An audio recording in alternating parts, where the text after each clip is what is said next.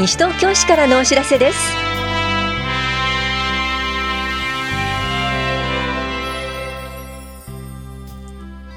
今日は暮らしの便利帳全戸配布。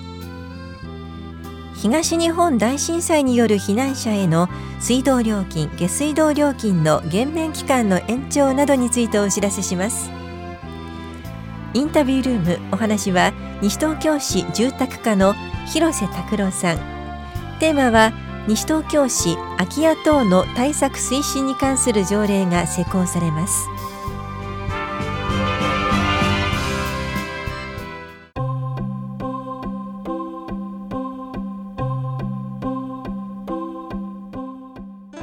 暮らしの便利帳全戸配布のお知らせです。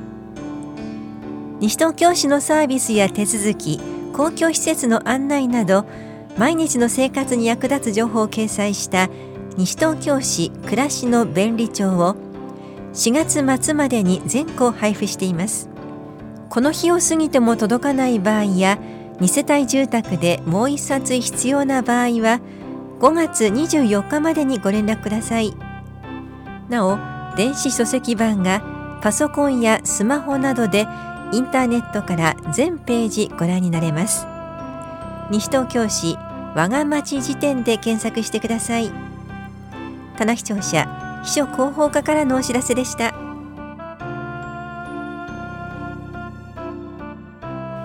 東日本大震災による避難者に対する水道料金下水道料金の減免期間を延長します。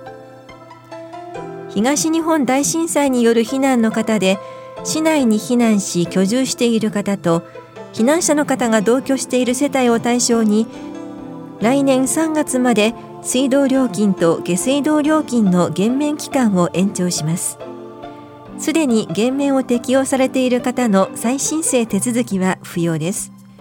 全国避難者情報システムの登録者には都から避難先に申請書などを郵送しています。詳しくは東京都水道局多摩お客様センターまでお問い合わせください。下水道課からのお知らせでした。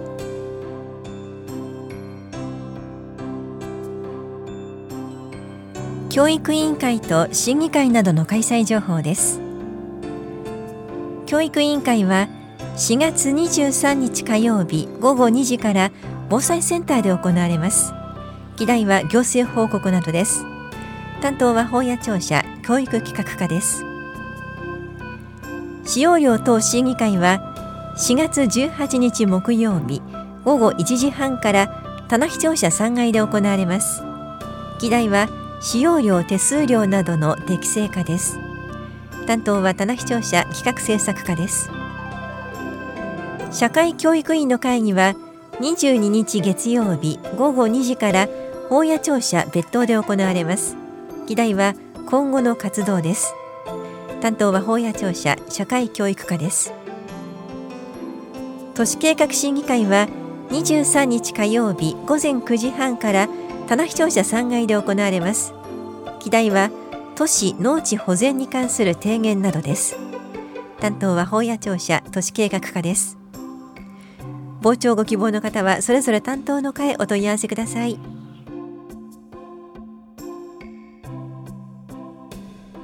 乳がん子宮頸がん検診の締め切りが間近です。申し込み期限は4月22日です。乳がん検診は各医療機関の受け入れ人数に限りはありますのでご希望の医療機関がある場合はぜひ今回お申し込みください。子宮頸がん検診もこの時期の申し込みがおすすめです。子宮頸がんは20歳以上で前の年度市の子宮頸がん検診を受けていない女性市民です。乳がんは40歳以上で前の年度市の乳がん検診を受けていない女性市民が対象です。いずれも健康課各検診宛てにはがきで申し込むか法や保健福祉総合センター4階の健康課棚視聴者2階保険年金課の窓口また市のホームページから申し込みください。詳しくは健康事業ガイド市のホームページをご覧ください。健康課からのお知らせでした。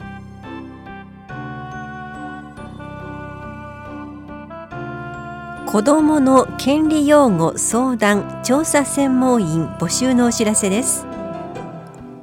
8月に子どもの権利侵害からの救済のため相談窓口が設置されます。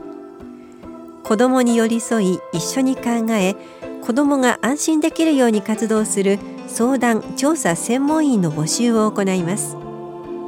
人数は3人で任期は6月1日から来年3月までです。募集要項は棚視聴者1階の子育て支援課と棚視聴者5階の職員課法屋庁舎総合案内市ホームページでお配りしています。詳細は募集要項をご覧ください。応募の受付期間は4月19日までです。子育て支援課からのお知らせでした。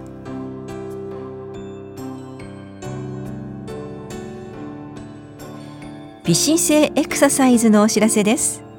呼吸と姿勢のチェック体幹トレーニングで美しい姿勢を作りましょう。保育もあります。この講座は市内在住の18歳から64歳までの方を対象に4月26日金曜日午前10時から正午まで田梨総合福祉センターで行われます。受講ご希望の方は4月19日までに電話かメールでお申し込みください。なお定員は20人で申し込み順ですが初回の方を優先します。お申し込みお問い合わせは市役所健康課微姿勢エクササイズまでどうぞ。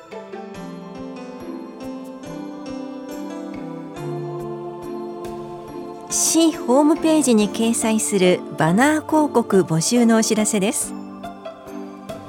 新ホームページのトップページへの広告の掲載を希望する事業主を募集しています。サイズは縦60横120ピクセルで容量は 4KB 以内。形式は自負画像です。掲載時期は希望月の1日から1ヶ月単位で最長12ヶ月までです。掲載料は1ヶ月2万5千円です。申し込み方法や掲載基準などの詳細は市のホームページをご覧ください。棚視聴者秘書広報課からのお知らせでした。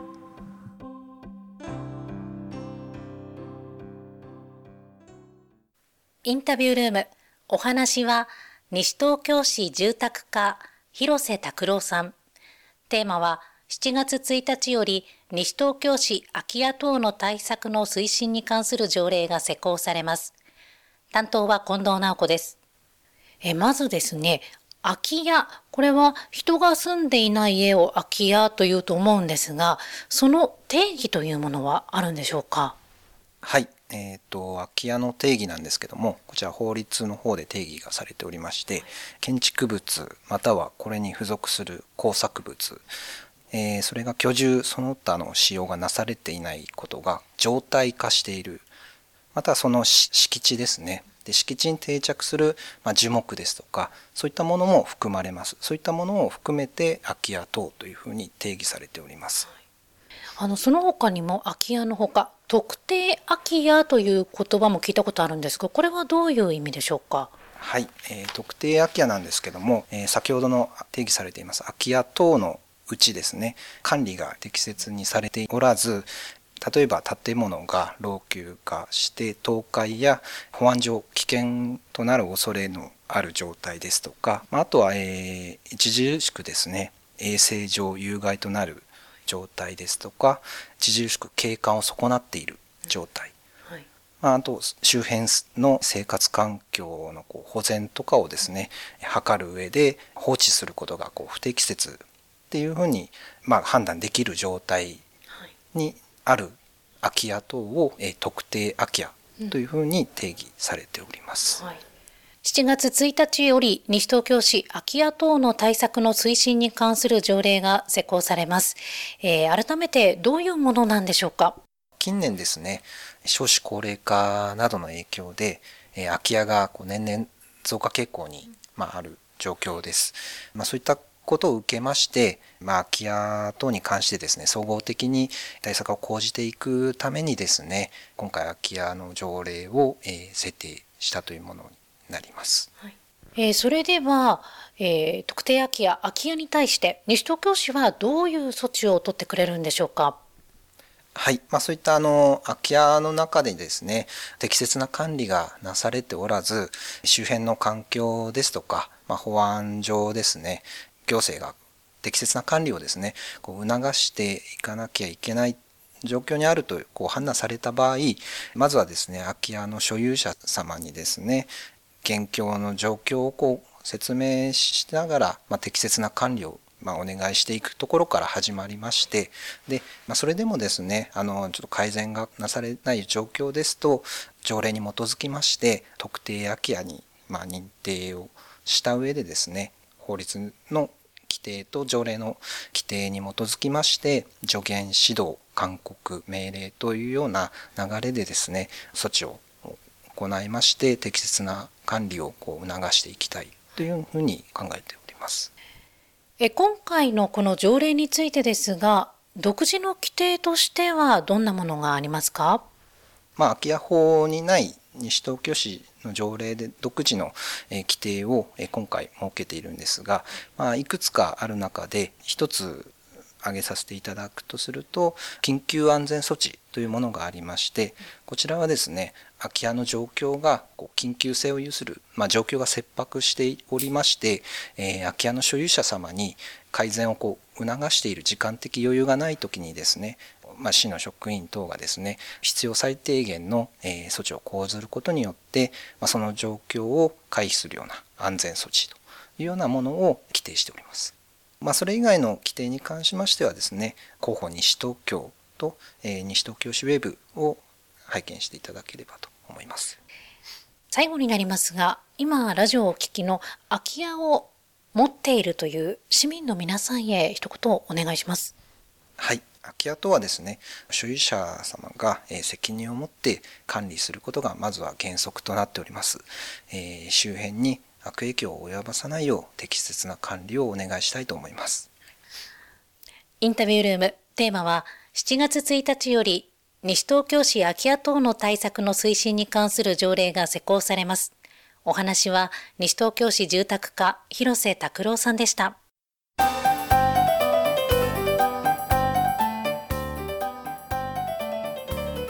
今年度版の西東京市健康事業ガイドをご覧になりましたか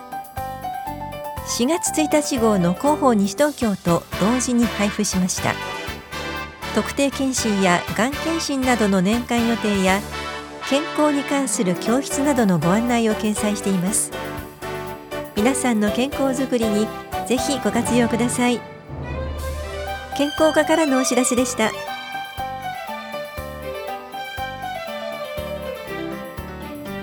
この番組では皆さんからのご意見をお待ちしています。